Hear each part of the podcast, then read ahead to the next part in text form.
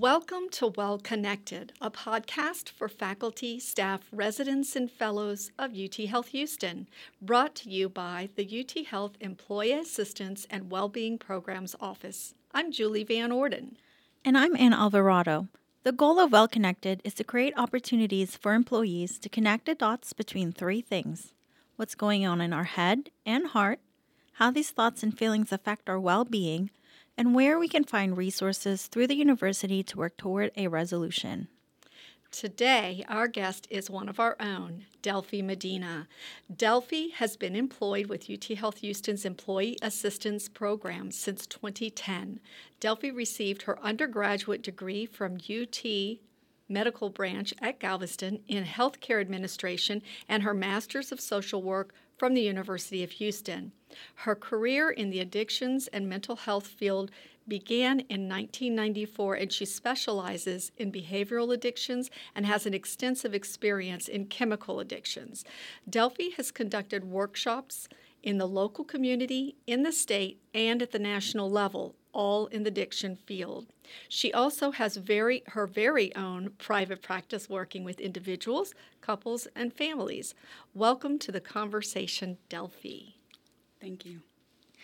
So, Delphi, before we get started, um, can you let us know the preferred or recommended language that we should be using that is non judgmental and supportive when we're talking about addiction?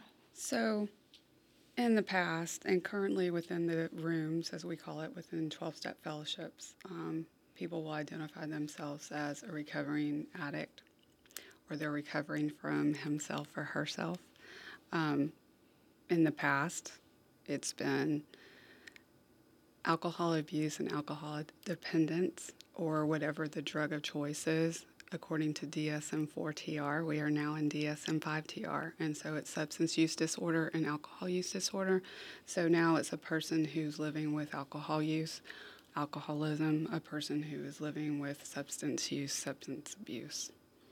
You know, before we started recording today, when we were walking down the hall here, you started talking about um, the difference between behavioral addictions and chemical or substance use addictions. And so, probably uh, want to clear up that this is not about, because uh, it didn't occur to me before until you asked me that question. And so, behavioral addictions are about other types of things, but today we're here to talk about chemicals, substance of choice addictions. So, chemical would involve alcohol and any of your other type of category of drugs. To be clear, behavioral addictions is such as sex addiction, gambling, workaholism. They're process addictions that are through behaviors. Chemical addictions is what you ingest outside of food. Yeah. And today's episode isn't really just for people.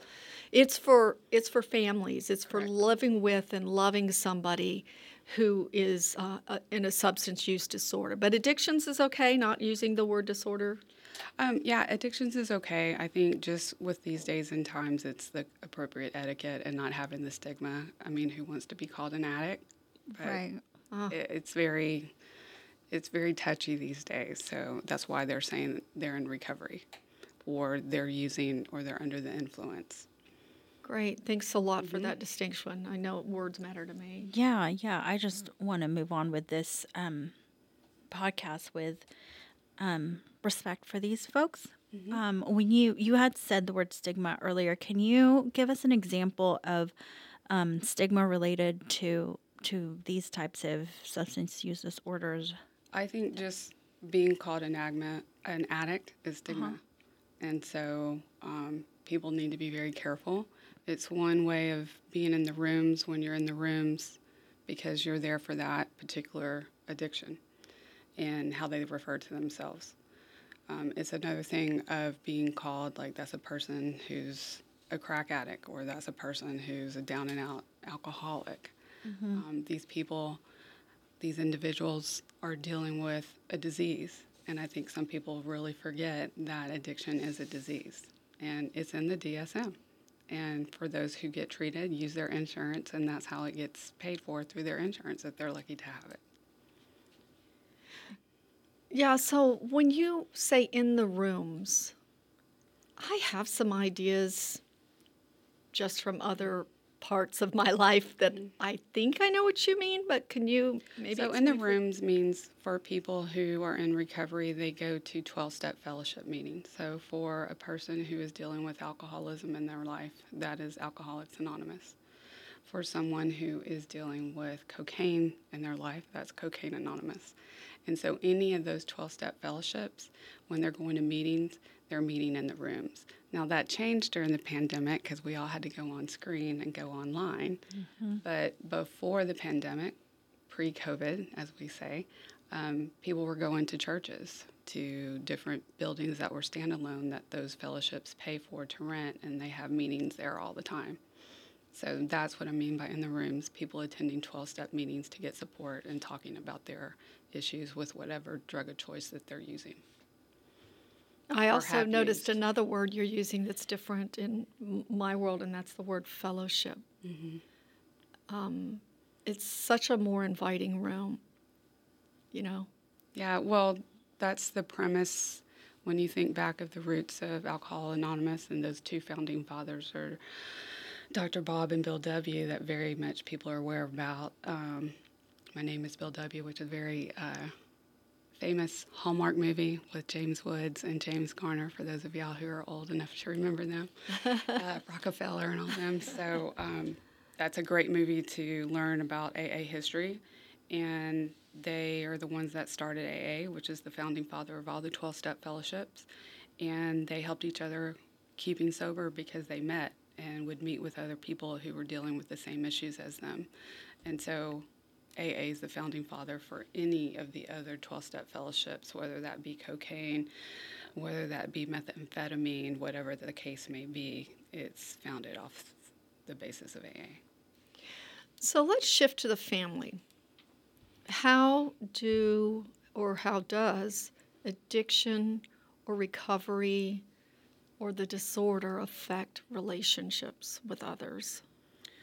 Well, unfortunately, it does affect everybody in the household. Um, one of my specialties is family of origin. So when someone is living in the primary household who is dealing with alcoholism or a specific, a specific drug of choice, and I always get into that controversy of alcohol is a drug, but for some reason they separate alcohol from marijuana, cannabis, whatever you want to call it, methamphetamine, cocaine.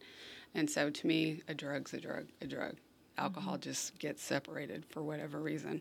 Um, but it affects the family because the loved one who is under the influence is not present, first and foremost, because they're under the influence and they're not sober.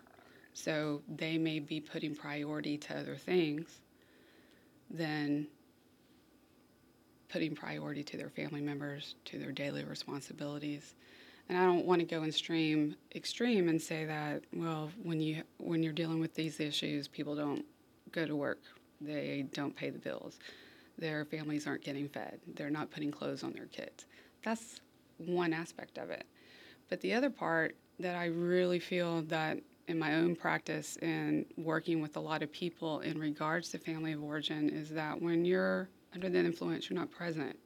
So when you have a little baby or when you have a little kid and you're drinking beer and you're watching football and that little kid's wanting your attention, but you're over here drinking or you're smoking or whatever the case may be, the kid's wanting your attention and your 100% engagement and attention is not there. And ultimately, that child is getting neglected. And over a long period of time, if a person is continuing going to happy hour instead of showing up to eat dinner with the family or do homework or whatever, that's neglect. And that can end up turning into big T trauma mm. within family of origin issues that I see in my office that I deal with a lot. Because parents weren't showing up. Parents weren't showing up for the games because they were out drinking and using. Parents were doing all these other things. If it was the parent, it could be some of the parents who are extreme are in jail because of their addiction, because they've had legal consequences, or who have died because they've overdosed, which we all have heard about fentanyl lately. I would be really scared to be buying street uh, buying street drugs right now because you don't know what's what's in it. Um, people aren't there. So the one thing that I know that a child wants is 100% engagement from their primary caregiver.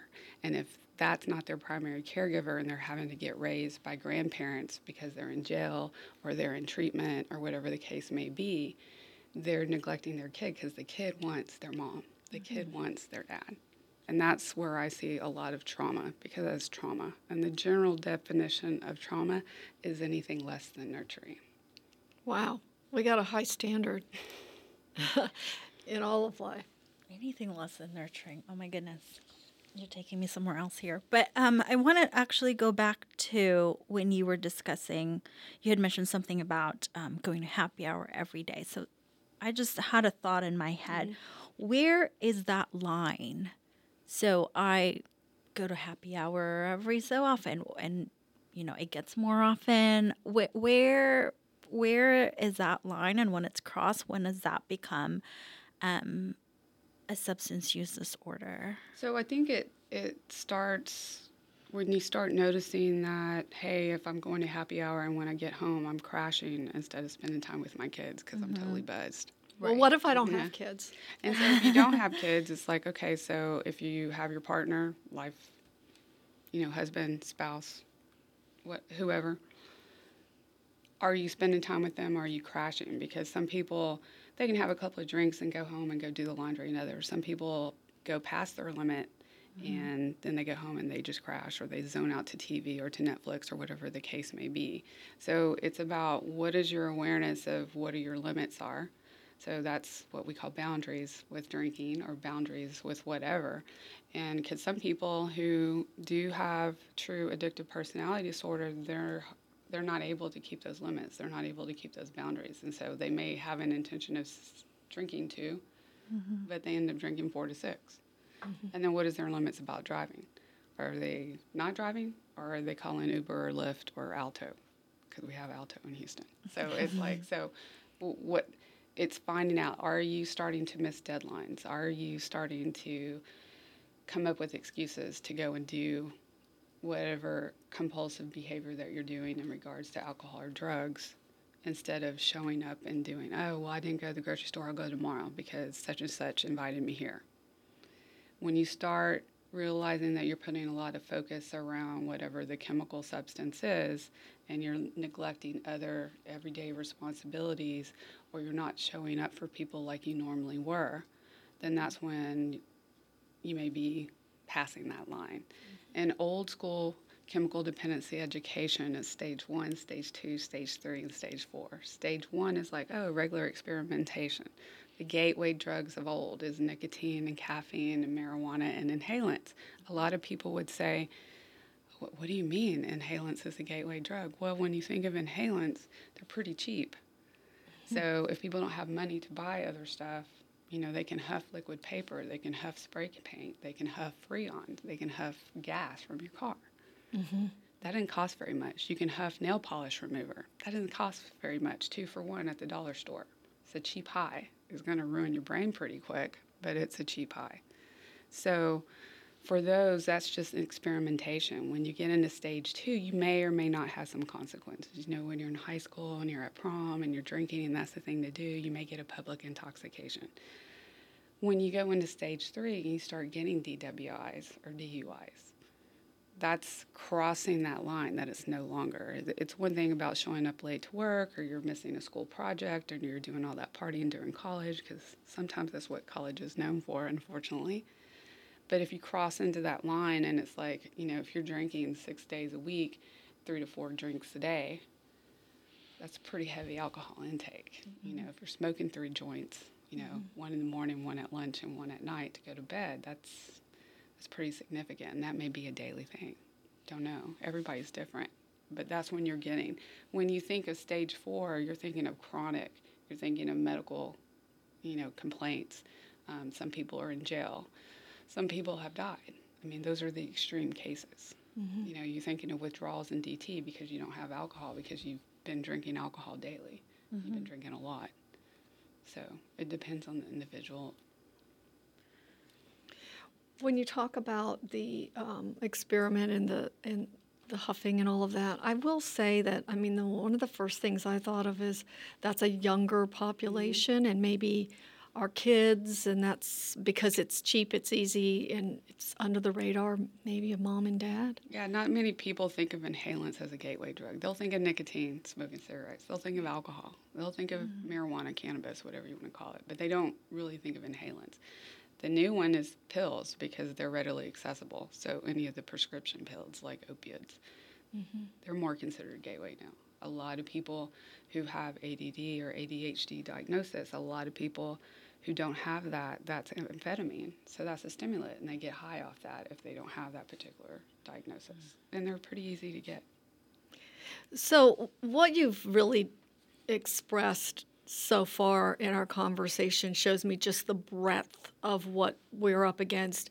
So, uh, if you're listening, I want you to think about, you know, all of the information and where it fits into your life does any of this resonate with you with regard to children in your life? A loved one that is uh, a producer as far as the family income in your life, to yourself.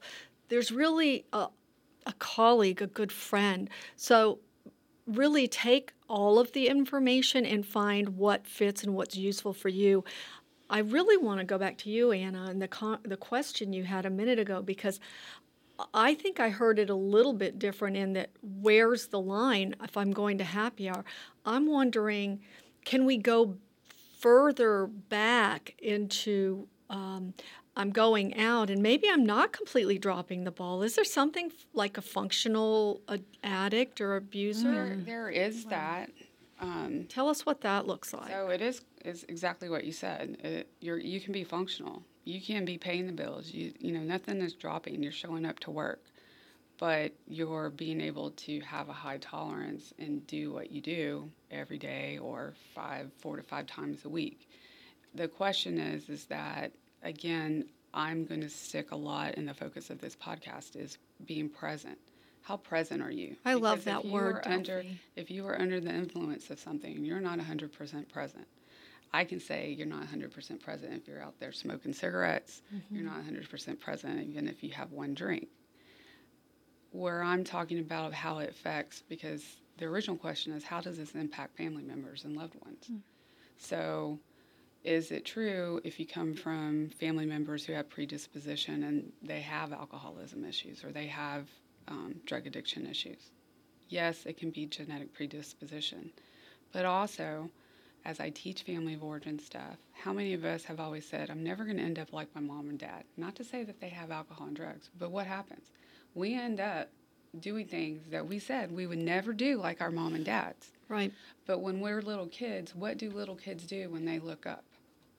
Who are they looking up to? And if their caregivers are drunk all the time and buzzed at home, that's going to they're going to absorb that. When they get upset and they scream and rage or they hit walls, and I'm not saying that all people who are under influence do this, but they pick up that. And it's not like the parents are saying, hey, I'm going to teach you to be a rager. I'm going to teach you to have anger issues. I'm going to teach you to not say anything when you know that you're seeing your parents fight and one shuts down and silent and not talking to the other. Kids remember that. Mm-hmm. And if they're not protecting their children from that, that's the impact. And then mm-hmm. some of those kids don't know how to talk about feelings. They don't they don't understand. And if the parents aren't explaining to them and they're just saying, Daddy drinks, or Mama drinks, or Dad's eyes look weird, or Dad's sleeping, or Mom's sleeping all the time, and they're not being told, they're just sitting there like, What's wrong with me? Why aren't they paying attention to me? And that's what I mean about being present. Mm-hmm. Uh, so, how that resonates for, with me, I, you know, self disclosure time. Um, so I was raised in a family with uh, two alcoholics, my mother and my father. My father was um, uh, probably the most noticeable. But what I what I love about your word presence is while it could go to the extreme mm-hmm. at sometimes, most of the time it was just, oh, he's not himself today. And it wasn't that, you know, there was anything aggressive going on in the home. It just wasn't that fun daddy. Even if he was playful, it was a different kind of playful. It was just like, you know, crazy off the wall stuff instead of fatherly, secure, all of that. And I, I think that that's what a lot of people, when they start heading down that road, they don't realize is that just the tone of your voice, the way you park your car, the look on your face, um, the way you walk in a room, the way you respond to each other. Um, it real or to those in the house, it matters and it's noticed. It's really noticed. So I identify with what you said because myself, my father was alcoholic. He is deceased and has been deceased for eight years. So in the rooms or in the field, it's like you're an adult child of an alcoholic. Right. And so they mm-hmm. had 12 step fellowships at ACOA. And that's one of the hardest 12 step fellowships to do because you're talking about family dynamics. Mm-hmm. You're having to talk about how you were raised and what you picked up. My dad never was with my mom and dad, and I was a single child up until 10 years before my sister was born. So I wanted my dad there, but he wasn't. So it was me and my mom always eating dinner alone instead of having a family dinner. And because my dad was out drinking, he wasn't always at my volleyball games or my basketball games and all that. And thus, one of the things for me is that I always wanted that male attention because I didn't get that from my primary number one male figure in my life Right. because of that. And that's a big impact, I think, of what you were asking about. And that started from little all the way up. Now, did I get more attention as I got older and I was out of the house? Did I get a lot of attention because I went to A&M and he was class of 65? Yeah. I got a lot of attention for Rub that because I, I was seeking his approval and I got it at that time. But I wanted it younger. But I had to feel like I had to excel. I had to keep, you know, get these goals so that he would notice me to take him away from that. Yeah. And so those are the impacts I want people to understand that maybe they don't. And that's why I think no matter whether a primary caregiver has any types of these issues, you always have family of origin work to do. And I do want to precedent. Um, I'm trained and I've been very lucky and very be- blessed to have been trained by Pia Mellody, who's one of the founding fathers and codependency, which is considered a stigma word these days. Um, you can look at it as attachment disorder now, the politically correct. But I will say that um, it's very important to look at family of origin issues, and she'll be the first one to say, Your parents did the best that they could. If I asked either one of you, did you go to parenting 101 class before you had your children? Yes, no? no. Okay. So all we can do is do the best that we can do of what's been handed down, not only from our parents, but our grandparents and our great grandparents. And the way to stop those cycles is to be aware and do your family of origin work, whether or not you have addiction issues or not in your background. Thank you. You talked earlier about um, these individuals making excuses. I kind of want to dig a little bit deeper into all these. Um, are, is that a typical behavior? I just kind of want to dig in. What are those typical behaviors? They can be looked at as excuses. It can be looked at as rationalizations or justifications on why I do the things that I do. Um, you know, I actually had an interaction with one of my private clients the other day, and he was like, "Well, addiction is not a choice." Okay, I agree. Sometimes that's that's you know, it's mental health is a disease, but it gets handed down. And um, his partner said, "Well, but you made the choice to continue using. You chose to lie to all of your treatment team and us in telling us that you were sober and you were using. And he's like, Well, I didn't choose to be an addict. That doesn't negate about still making that choice. So he wasn't completely under the influence 24 7. There was, he was making choices to use and to lie, and he wasn't under the influence. He was already building up to get back to using. Mm-hmm. So I think that's where, if I'm answering that question correctly, it's about, you know, being able to be accountable for the choices that you make. Yes, you are, you are dealing with a disease, but also is being accountable for continuing to make those same choices and having the awares- awareness to develop different coping skills and strategies and um, better living behaviors. Yeah. Thank you. Yeah, so um, how do we help someone that we love who's suffering? Well, Because if they off- don't see it and First we off, see it, they have to want to go. It's you know it's twofold. If someone's in self of um, harm of themselves or others, there's one way to get them help, and that's a forced way. But if they're threatening to harm themselves or they're threatening to harm others, that's one way to get them help. But if they're wanting help, you know, and, and if they have resources, whether that's insurance or whether they have they have money and and the, you know family money, um, and even if they don't, there's plenty of nonprofits and grant funded facilities to go and get treatment. It's if they're willing to look at it. Some people will walk through that door because they've been given ultimatums. You know, spouses will say, I'm divorcing, I'm going to take your children away. That's one way. And I'm not saying that's not an inspiration or motivation to get through the door to get help.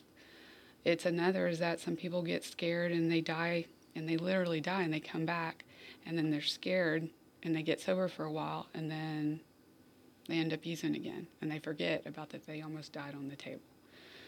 These are extreme things, but I will say that for a person who wants to get help, you know, go walk into the Houston Council on Recovery and go get an assessment. You can come to EAP and we can give you an assessment. If you've got insurance with us for UT, we have Blue Cross Blue Shield, you can get a free assessment at any of the treatment facilities in town. They're not going to charge you anything and they'll determine what level of care that you need to get help. And there's totally different levels of care. When people say, oh, I don't want to go to treatment, I got to go to detox, well, you may not have to detox. It just depends on how often you're using and how much you're using. You may just need to go residential. You may need to go inpatient. You may need to go partial hospitalization program. You may need to be IOP, and you can live at home and still go to treatment. But you have to get assessed to determine what's the best level of care for you at that time. So that's an option. I didn't hear cutting back. I could just cut back because I, I think there's a reality in that. There are is, and, and it's called harm reduction. And I think, you know, you don't necessarily always have to go into treatment. You can just try to go show up into one of the 12 step fellowship programs and go listen to other people. That might jog you into, like, hey, I need to cut back, or maybe I just want to do this on my own. I'm not saying that there's a rare bird that can just go cold turkey and not even do 12 step fellowship and just stop. There, there are those rare birds that can do that. But with what Bill W. and Dr. Bob proved in AA, and what I know in the 12 step community, is that you need other people who have been in your shoes to help you because no one knows what it's like to crave and urge, you know, alcohol or snort up cocaine or shoot up meth or whatever the case may be, except another person who does that like you. Family members can help all they want, but if they don't do that, they're not going to know what it's like for you to go through those craving and withdrawals. So they need to have those people who do to help them through and give them the motivation and know that they're not alone. Thank you. I want to turn this around on the person with substance use disorder. Mm-hmm. Do you, in your opinion, this is a really hard one, do you think they can truly love someone? I think love is universal. Are they able to love sober and be more present when they're not under the influence? Most definitely. Can they love while they're under the influence? The question may be how much are they under the, under the influence and do they remember? Mm. So to me, again, it goes back to presence. So, because I want someone who's 100% engaged, who's aware, sees those minute things. I'm not saying that you can't go have a couple of drinks and go have Mexican food and margarita and not be able to love that person. What I'm saying is, is that there's a big thing about being present because I know in the other stuff that I specialize in, I see tons of people dating at the table and they're like this on their phones and they're not being present with each other. They're not talking. To me, that's not a date. Put the phone down. Yeah, they're You know, texting. they're and- texting. They're they're talking on the phone now. It's one thing if they're like us in the healthcare field and we're on call, and we're having to take a mm-hmm. phone call. But it's another thing about hey, I don't see you twenty four seven, so I want your time right now in front of me. Put the phone down. This is our time together because we don't get that much, especially if we're got different schedules and stuff. So I believe yes, they can love. They're just not as present. That's my answer. That's relieving. That's hard. That's a hard pill to swallow. I. Well, how do you know when it's time to let go? Because you've Be more- gone through this whole thing. Be more specific. I'm as someone who has been trying to live with someone um, coping with um, this disease. You've tried your hardest. You're with them through all the steps, and it's just not getting any better for you. And I just, my heart breaks for those folks and you want to keep holding on but how do you know when it's time to maybe it's time to let go or should you just keep powering through or where where where does that boundary lie I have two examples, if I have enough time to say that. Yes. Yeah. So I have two examples. So one is I'll use with my my fellow colleague. He has a um, cousin and lots of alcohol. Nobody here at UT. has. No, no, no, no, no. nothing to do with UT Health. Um, his cousin, lots of alcohol and drug issues, and parents very wealthy. Put him into treatment. Every treatment recommendation once he finished treatment was, "Hey, he needs to go into a sober living environment, not go back to the home environment." Because guess what? His parents were what? Drinkers. yeah So, how is that helpful for him to go straight back into that environment right and suck it up? Two parents not being supportive by not having that stuff and wonder why he relapses. No, he's not going to, he's going to come with us because we love him. And went through several treatment rounds because they wouldn't do that. That's hard. So, and then if they were to do that and they were to not drink when he's around, what do they have to face themselves? Not that their son is sober, they're having to look at themselves sober. Hmm. So, if they don't take it, they can still focus on the son who's the one messing up. Oh, yeah. That's one example.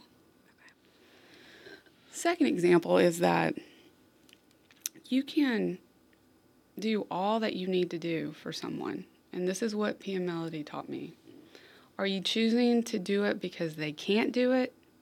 Or are you choosing to do it and there's ulterior motive before, of uh, why you're doing it? Because then we look at that not so nice word enabling. If you mm. continue to mm-hmm. rescue them and do the stuff that they can do for yourself just because you're not allowed or you can't allow yourself to detach and let go. And I know that's really hard for for parents who have children, especially the adolescents and stuff, of enabling them and saying, you know, we'll do all this. And sometimes you got to do tough love because they won't learn. Mm-hmm. So you have to question your motives on why is it that you continue to do for that person, or why is it that if you don't do it, how is that going to make you feel? And that's what's the cost of losing them if, let's say, they're a provider in the household Yeah. and you have a family? I mean, it's a tough question that you ask. It really is. Yeah. And there's no, and I think it probably the answers are very individual. Yeah. I appreciate what you did with your first answer in giving us the other side of that because mm-hmm. the first thing you think about, you know, when you think about is there a time to do you keep persevering or is there a time to let go, is you think about the the people living with the person who is mm-hmm. trying to re- find recovery, but they're they have to come back into the environment. I think mm-hmm. that's very Yeah. very important to consider. He's doing well now, that person, but Yeah. he had to leave that environment. Choices. Back to the Choices. choices. Is choice. Well speaking of recovery how do you rebuild and recover those relationships Well, a lot of it is, um, you know, if they're in the rooms and they're going to 12 step programs, they're going to be doing their 12 steps. So that's a lot of self reflection toward themselves, which also has the impact of others. Because when you're looking at the amends steps, it's being able to do direct amends to the family family members or people that they've hurt during their their trying years, being under the influence of whatever it is. and making amends to them when it's not hurt, harmful to that person. So I think it's that. I think it's also like, you know, are they doing individual therapy? Are they working on family of origin issues and figuring out why it is that they ended up making those choices or developing those coping skills? So it's it's not like, you know, I go to treatment, I go to 12 step, I'm sober, and that's it. That's a lot outside. But how are you changing inside? And whether you're in chemical addiction or behavioral addiction, I know a lot of people want to see the internal change. So, as a common term in the 12 step community, are you talking the talk and walking the walk? You can say a whole bunch of words, but are your words being followed up by behaviors and actions? And I know for all the significant others, for people who are dealing with these issues, partners, you know, wives, spouses, children, they want to see the internal change, mm-hmm. not the external change. Because the term dry drunk, you can stop drinking, but you can still be mean you can still be angry. You can still rage. I've rage. never heard of that term. Oh, so yes. if they're not changing that, might as well continue drinking because they want that to stop. Because they're still craving. That's why they're angry, and that's why they're mean. Is that they see. it hasn't moved from here down to mm-hmm. here. So the I know went every head to the heart. significant other or the person who's closest to the one living with the disease. They want the internal change. It's mm-hmm. not just the external. What does that look like? So, eh, for the, somebody who's listening that says, "Well, I'm making all these changes," what does it look like to the more potential- compassion, more empathy. You know, changing the raging, the being presence? being, being present, um, acknowledging and not rationalizing and justifying on why they didn't do what he or she was supposed to do. Um, Accepting they're the sober, responsibility. Accepting responsibility. I being love accountable. Nice. Thank you. Thinking thinking of the other person instead of himself or herself first. Because this is what I always say to people with these issues. Yes, you are selfish in your addiction, you're more selfish in recovery. Ooh, mm. really? Because So look at all the time. hurdle. Look how much time the addiction has taken away from their loved ones. Well, look how much time they need to invest so they can continue to stay with their loved ones. They need to be going to meetings. They need to be going to therapy. They need to be doing lots of stuff to help improve. All right, tell us something hopeful. You can do it. I believe There's that. help out there. It takes a lot to walk that, through that door, but I promise you, if you walk through that door, you will get help. I know if you walk through my door, you're going to get help. I know if you walk through the UTEAP doors, you're going to get help. If you go walk to the Council on Recovery in Houston, you're going to get help. When you walk into any of those hospitals, you're going to get help. Just walk through the door. And it's going to be hard, but you can do it. You can do it. Everybody has resilience. The other thing that I always said, and this is from my prison days when I worked with um, Not when you were incarcerated, No, but when you were. when I was a prison alcohol drug treatment counselor.